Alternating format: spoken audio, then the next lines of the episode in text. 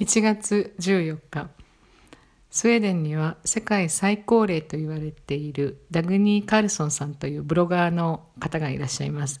で彼女が103歳の時に、えー、撮られた「100歳から始まる人生」というドキュメンタリー日本の NHK でも何度も放映されているのでご存知の方もいらっしゃるかもしれません。そのダグネさんがその後の人生、えー、なんと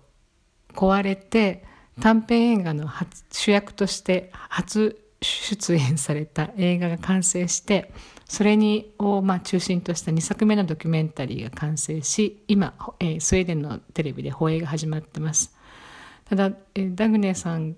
この間交通事故に遭われてちょっと今体調を崩されてるそうなので心配ですが、えー、回復を祈りたいと思います。